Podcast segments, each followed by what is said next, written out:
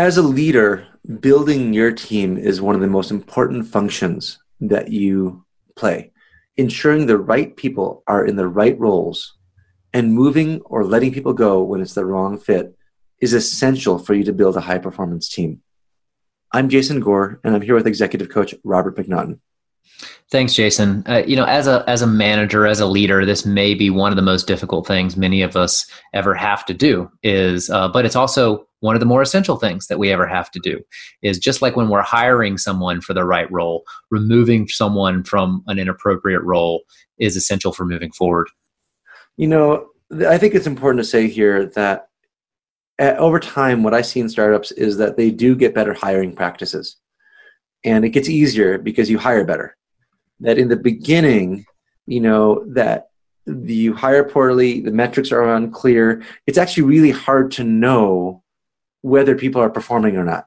Yeah. Um, and so that makes this even harder. Once you get a little bit more mature, it's easier to set expectations, see if those expectations are not being met, and move on more quickly. And over and over again, what I hear is leaders say, I should have followed my instinct. I, you know, and that goes all the way back to the hiring. Like I, they didn't feel right in the hiring process. They started working. I never quite trusted them. They didn't quite perform. And then when they let them go, they're like, they're like, wow, I can't believe that actually we could get more done without that person. And then when they hire the right leader, they're like, oh my God, like we're now really moving fast. And now, now I know what good looks like. I didn't know what good looked like before. So I was, not sure and and I wish I had followed my gut earlier. Yeah. Yeah, I mean, let's talk for a second about, you know, the cost further of, you know, to a leader in their team when they're not doing this well. And and that's really like you just described it's it's like we can get lost in confusion of like things don't seem like they're going right um, but they just keep moving forward and i'm not really sure what's going on as opposed to having the clarity of like when shared expectations have been broken we do the necessary sometimes difficult actions of of moving someone around um, or letting them go. And then all of a sudden it's like a breath of fresh air.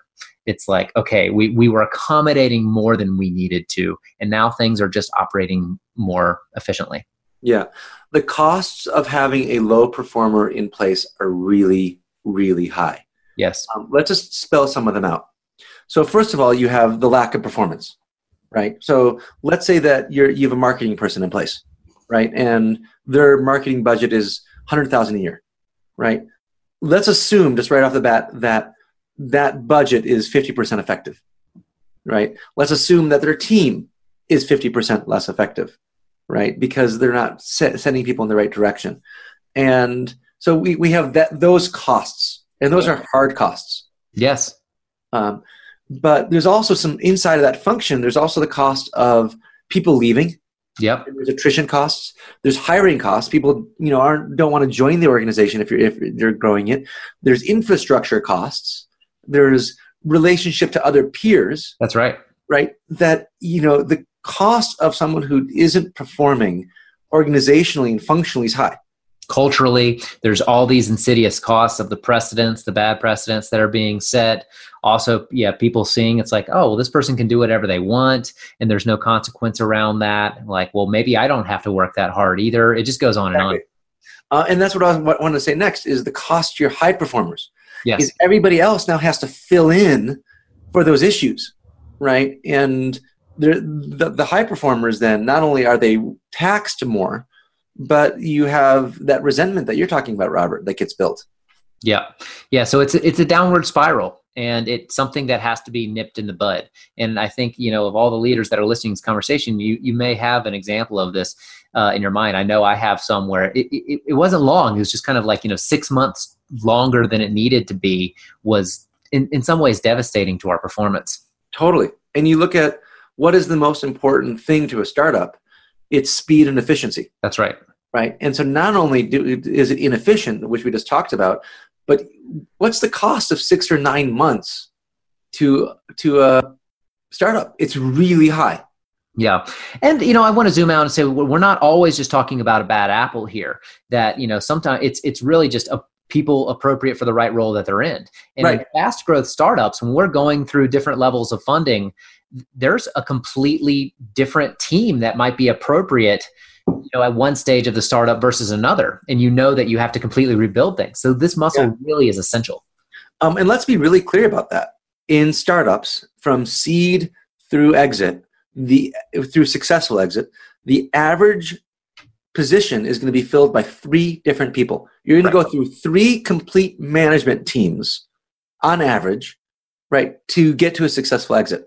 So you have to get really good at understanding when the role has outpaced the individual right? If you're if you're rooting for the underdog and you're you know hiring people that are really kind of stretching or reaching odds are they're not going to make it. You might have one or two in your original management team that do. And frankly for co-founders too odds are they're not going to all make it. Um, it's a difficult situation especially with co-founders. Yeah. Uh, and it's a difficult situation with people that you're really rooting for, that you want to succeed. And if you can't, if they don't, the odds of them actually staying in the organization is low because they're gonna, they're gonna, you know, they want to be the CMO, they want to be that C-suite or that VP position, um, and so it's really tough. Yep, these hard calls. Yeah, so it's clear that this is an essential practice, you know, if we want to be successful. And so let's talk for a second about what gets in the way of people doing this. And it, to me, it boils down to two specific things. Um, one is not setting clear expectations, role expectations on the front end. So you don't have anything to actually measure against and actually know um, you know what's working or not working it's just kind of like a felt sense that things aren't working and then two it simply is just conflict aversion just you know avoiding difficult conversations because they they're, they're hard and i'd rather not do it so i keep deferring.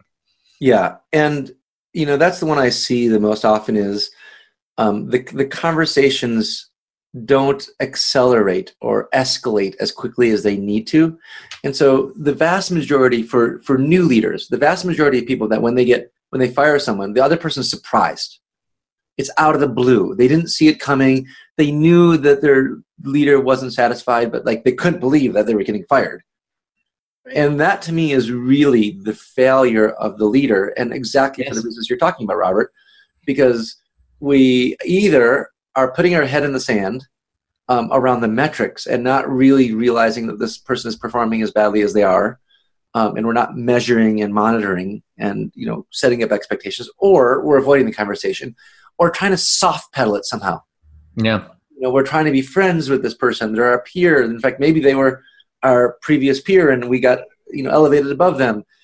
But we never get to the conversation of, you know, if this isn't fixed, then there's consequences. Um, yeah. Um, and that has to happen beforehand. So it's really hard to get to the place of you're fired. Yeah, exactly. Yeah, I mean, you know, to use kind of a crude example, it's like I've been in organizations where there's just a job title, and it's like, okay, we're hiring for the director of marketing, you know, and so we do all this work to find the right person, but then there's no rigor put into what does that actually mean, and what is that person actually responsible for? It's, oh, well, they're responsible for marketing. No, right. you know, so it's easy to drop the ball if we're just leaving things vague. And the people that do this really well, the leaders that do this really well, have a consistent, intimate relationship with the role definitions with the shared expectations of that role. And any time that there's a commitment missed there's something that doesn't match up with reality they're having those conversations. So it doesn't it doesn't come as any big surprise to anyone if things aren't working out. Right. And that's the big thing. When it doesn't work out when you actually have that final conversation of hey robert i've decided to let you go. Right? And you know that should happen like in the first or I'm going to ask for your resignation or whatever that conversation looks like. Yeah. Like when we get to that conversation, um, it shouldn't be a surprise. People should be like, "Yep, I've been missing. I've been missing this. You know, this role has outgrown me. Like we've tried. I felt supported by you. Um, I felt like I had the resources to succeed, and I'm not cutting it. Like that's right. You know, and they can leave in a dignified way. That's right. Yeah, and if we've done our work of like, you know, having these conversations of shared expectations all along the way, you know, and it can be something like a three strikes and you're out kind of model, but it's really clear. It's just kind of like, okay, you said we were going to do this. This didn't happen again. So we're going to try this one more time. We're going to do what we can to build confidence around it, but we have a very clear metric. If it doesn't work out, it, you know, we can really use objectivity here. So it doesn't feel like oh i'm just making something out of reactivity or anything like that. Any things that get in the way of conflict and difficult conversations. Yep. So the goal of this recording is not to talk about how to have the conversation. Yeah. To actually get the low performer out as quickly as possible while maintaining the culture of the company. Like if you get disappointed and just fire everybody, then then you got a culture of fear. And I've seen this so many times where people are surprised they got fired. They like the person, like very charismatic people um, can be low performers, but they're so charismatic that they get away with it for a long time. They're liked, they're adored. Wow, why did you let go of Chris? Um, and then everybody gets really scared. Yeah. You know? Like it should be really obvious to Chris that he's not performing. And even though he's liked, it's like ideally, um, he's like, yeah, he's not performing. And we knew that for a while. And, you know, he's leaving with dignity. Um, and yeah, we're building a high performance organization and everybody needs to perform, but there should be no surprises. Yeah. If you're yeah. not performing, you should know it. Exactly. Yeah. I think that's really the Go ahead that's really the key to this working effectively is that you, we got to have consistent conversations. And the the leaders that do this well it, nothing's left to a surprise because we're having consistent one-on-ones. And I work with a lot of my clients on like in their one-on-ones make sure that you're you know having like a plus delta conversation meaning like in the delta like what could be changed? Like find something critical and like just for the sake of having that muscle available so you can say something critical in every meeting so that we're all on the same page so that nothing insidiously gets you know swept swept under the rug. Yep. Let's look at the kind of arc of hiring someone new. Um, and you know ensuring the right person in the role starts with hiring process right? Starts with managing and setting expectations and it goes from there. But when we look at the hiring process right it takes a couple months to hire someone then you know minimum uh, especially for a high level player, it takes them a month or two to get into the role, to understand what the role is. And unfortunately, in the startup realm, we often don't know the metrics for the role. Like we're not, we haven't done this role before. It's growing, so that new person is oftentimes defining what the metrics will be because the CEO doesn't know, which is problematic, right? So then they, you know, it takes two months, let's say, for them to define that, and that's a long time and then a couple months to realize that they're not performing right? And then once you're not performing you have the, the difficult conversations and you got a couple months of that before you actually fire them. So from the time you hire someone or start the search process to the time you let them go we're talking nine months. Can be. Which, which startups can't afford. Right. Right. So we need to increase the pressure of good hires. We need to within a month have people be very clear about what they're driving towards. In the next month, are they dry? Are they actually successful? Even if there's not like metrics, are they driving their projects and their initiatives forward and hitting their their milestones? Right? And if they're not, then we could have the difficult conversation. And if they're still not hitting their milestones, uh, you know, the earliest we could really move them out is about the three month mark. And yeah. that to me is the goal. Is yeah. like your low performers, you want them out within three months so you could hire someone better. Yeah, yeah, and without having to worry about micromanaging and you know everything like that. It's once again, it's clear expectations, clear commitments, and having the conversations right in alignment with that. These things. Mm-hmm. Indeed, this is not easy stuff, Robert. It's really hard, and it's hard to know what performance looks like. Let me share a quick story. Um, so, um, one of my clients hired a Uber executive, Uber, the company Uber, um, executive, and um, really well respected individual. Um, everything checked out, and he he joined this, this small startup, and kind of nothing was happening in his department, and uh, it was kind of amazing because at the nine month mark there was simply there was great brand recognition, but there weren't actual sales and marketing results. Yeah. And what we realized is we actually hired someone that was too senior. Right? This wasn't the get your hands dirty, you know, roll up your sleeves and get in there. Yeah. This the person that was used to managing a 30 person team. Exactly. And he had two people and was failing miserably because he was staying too conceptual, too strategic, too big picture. He didn't have that scrappiness. Um, and you just look at the cost of that, right? It was nine months that he was on in the role. Um, everybody was super excited, and he was very charismatic, and so he, he we gave him a lot of room to move, and it was just too much. Like we need to set up outcomes early. We need to be managing towards those outcomes and giving really hard feedback and getting very clear um, when expectations are not met um, so that we can have the tough conversations earlier yeah no that's that's a a good story and i think we've all seen it uh, a lot of times in a lot of different places you know it, it the phrase nipping things in the bud is a discipline yeah. and and it's essential and something that we have to practice so you know as we start to wrap up here some of the key lessons learned are hire well, um, set up expectations clearly. Yes. Um, to then manage to those expectations and having the tough conversations, like when you yes. need to like really step in to having the tough conversations, and then have the really tough conversations where you kind of lay out the consequences if things yes. don't improve, um, and then have the, the the final conversation of like, wow, this isn't working. Like yes. we got to figure something else out, whether that means a transition to a new role or a transition out of this organization. Um, but and that's really what this is is it's gearing up to this have this conversation as quickly as you can so that you can have the right people on your team. Yep, exactly. Very well said. Wow, Robert. Um, it's amazing. You know, there's a lot packed in here. Um, and it's a simple you know the words are so simple right ensure the right person is in the right role moving or letting people go when it's the wrong fit but the complexity of making that happen when you, there's not pattern recognition when the role is not clearly defined it really does take a lot of attention to make this happen.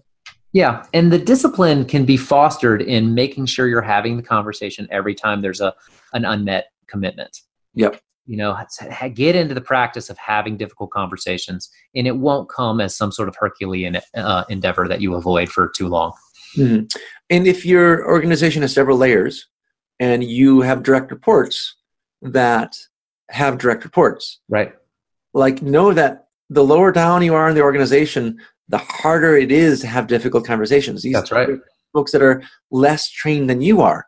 So you want to make sure that you're going through your directs, directs, like have them take you through a list of who the directs are, who are the high performers, who are the low performers, and support them in exactly. having difficult conversations. Exactly. Yep. It's like, hey, have you had that conversation with them yet? When are you going to do that? You know, really, you, you know, that that helps a lot to be supported. Totally. And you got to babysit these things, like yep. because people generally will avoid the conversations because they're uncomfortable. And so, you know, you got to babysit your leaders and making sure that they have the conversations. Awesome. Thank you, Robert. Yeah, thanks, Jason. This is really important work. We will uh, have another podcast on how to have the conversation um, when it does come time to set up consequences or to let someone go. Um, but the point of this recording was to make sure that you at least have the conversations um, to make sure that the right person is in the role that fits them best where they could succeed. Yeah, good. I look forward to that. To all the leaders out there, we hope this conversation has been helpful.